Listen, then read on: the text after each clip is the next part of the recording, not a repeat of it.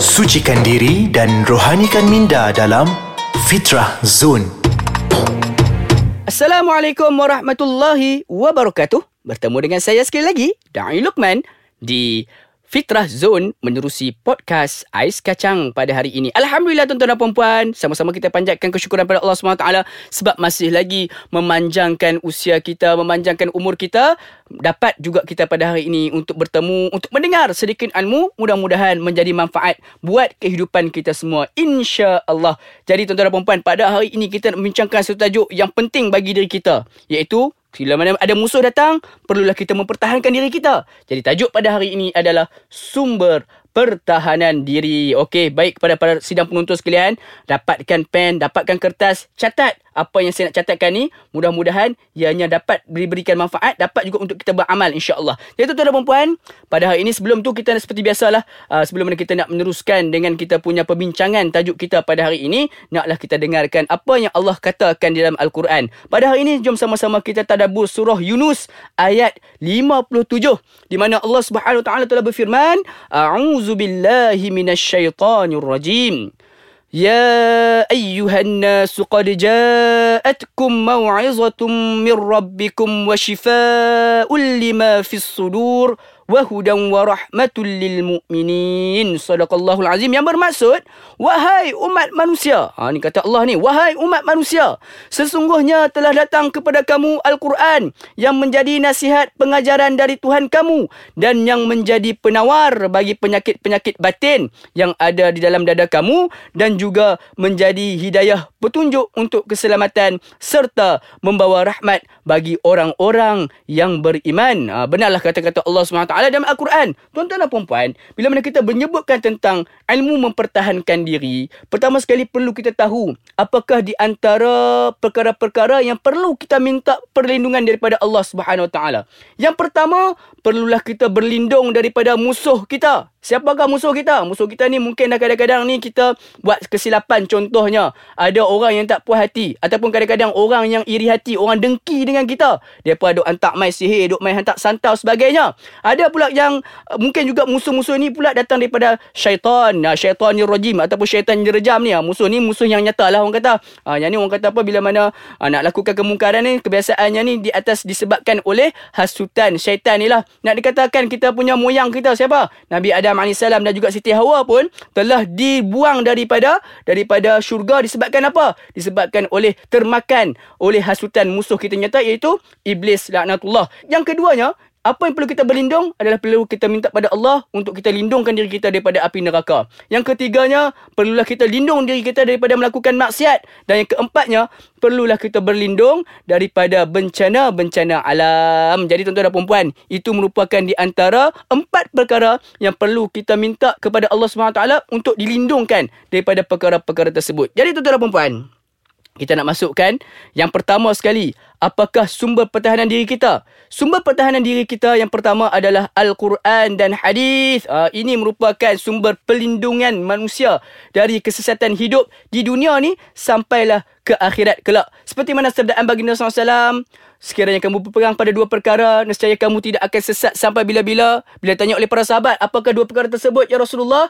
Ya Rasulullah menjawab itulah al-Quran dan juga As-Sunnah. Jadi berpegang kepada Al-Quran, berpegang kepada As-Sunnah, insya-Allah kita mampu untuk membentengi diri kita daripada segala masalah-masalah di dunia hingga ke hari akhirat. Jadi tuan-tuan dan puan-puan, seperti biasa kita nak berhenti berehat sebentar. Kita akan teruskan sebentar saja lagi di antara sumber-sumber lain sebagai pertahanan diri kita. Seperti biasa saya nak umumkan, saya nak wawarkan. Sekiranya tuan-tuan dan perempuan masih lagi belum mendapatkan aplikasi Ais Kacang, boleh untuk install aplikasi ini menerusi Google Play Store dan Apple App Store. Type saja Ais Kacang, install dan download. Eh, terbalik. Download dan install. InsyaAllah. Jadi tuan-tuan dan perempuan seperti biasa, jangan lupa juga untuk follow kami menerusi IG kami di Ais Kacang MY dan jangan lupa juga untuk follow kami di Facebook rasmi kami di Ais Kacang dan sekiranya ada sebarang persoalan, ada sebarang input-input yang ingin ditambah baikkan, insya-Allah boleh untuk emailkan kami menerusi aiskacang.com.my. Insya-Allah bertemu sebentar saja lagi. Alhamdulillah, thumma alhamdulillah. Kita bertemu lagi di Fitrah Zone bersama dengan saya Dain Lukman pada hari ini. InsyaAllah tuan-tuan dan puan sebelum mana kita berhenti berehat sebentar tadi telah pun saya bincangkan ataupun sebutkan sumber pertahanan diri kita yang paling utama tak lain tak bukan Al-Quran dan As-Sunnah Nabi sallallahu alaihi wasallam. Jadi sumber pertahanan diri kita yang kedua tak lain dan tak bukan adalah menerusi solat kita. Ha, solat ni perlu pula kita perlu ketahui. Sesungguhnya solat ini bukan bergantung kepada kuantiti tetapi bergantung kepada kualiti solat kita. Kadang-kadang orang solat banyak sangat rakaat. Kan ada kadang-kadang sampai dah kita orang kata solat fardu 17 rakaat, dia tambah lagi dengan solat sunat sampai 30 40 rakaat. Tetapi kualiti tak ada maka Allah tak terima pun solat-solat dia. Jadi yang penting biarlah kita sekadar menjaga solat fardu kita. Yang penting kualiti solat-solat fardu kita itu diterima oleh Allah Subhanahu Wa Taala. Sebab apa?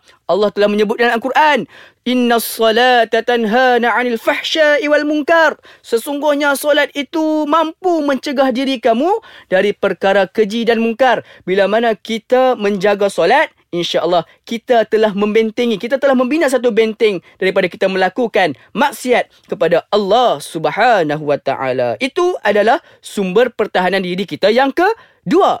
Dan yang ketiganya tuan-tuan dan puan sebagai sumber pertahanan diri kita, perlulah kita memperbanyakkan ataupun melazimi zikir-zikir harian kita. Sebab apa? Allah menyebut juga dalam Al-Quran, dengan mengingati Allah, jiwa akan menjadi tenang. Bila mana kita banyak berzikir pada Allah, kita bina benteng di dalam hati kita daripada segala anasir-anasir kejahatan.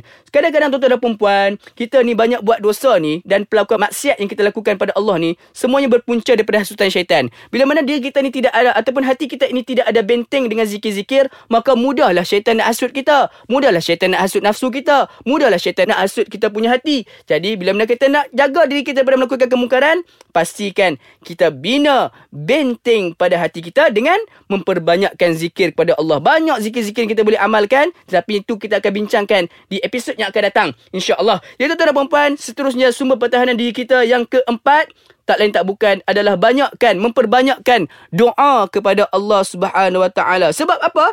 Doa senjata bagi orang yang beriman. Banyak doa-doa yang kita boleh amalkan antaranya kita memperbanyakkan doa contohnya doa ya muqallibal qulub tsabbit qulubana ala dinika wa ta'atik. Yang bermaksud wahai Tuhan yang Maha membolak-balikkan hati kau tetapkanlah hati kami ini di atas jalan agamamu. Dengan beramalkan doa-doa sebegini, insyaAllah Allah akan tetapkan kita di atas jalan kebaikan, di atas jalan kemakrufan. Mudah-mudahan kita terhindar daripada melakukan dosa-dosa kepada Allah Subhanahu Wa Taala. InsyaAllah. Dan yang kelimanya, ah, yang ni yang paling best tuan-tuan dan puan-puan. Sumber pertahanan diri yang kelima adalah dengan mempelajari seni mempertahankan diri. Ah, kita kena banyak juga ataupun kita kena pastikan salah seorang pada kita ataupun salah seorang pada keluarga kita ini ini tahu bagaimana untuk mempelajari seni mempertahankan diri. Sebab apa? Uh, sunnah sebenarnya tuan-tuan dan perempuan mempelajari seni mempertahankan diri ni. Memanglah kalau kita tengokkan di dalam uh, dalil-dalil tidak menceritakan bahawa Rasulullah ni pernah belajar silat, tak pernah menceritakan bahawa Rasulullah kita ni pernah melakukan uh, belajar taekwondo sebagainya. Tetapi Rasulullah ini di dalam satu hadis riwayat Muslim dan juga Al-Bukhari yang menceritakan bahawa Nabi kita ni merupakan seorang penggusti yang profesional ataupun ahli gusti yang profesional. Ah tetapi Nabi tak masuklah rancangan apa gusti yang kat dalam TV tu. Ah tetapi Nabi ni merupakan seorang ahli gusti yang hebat.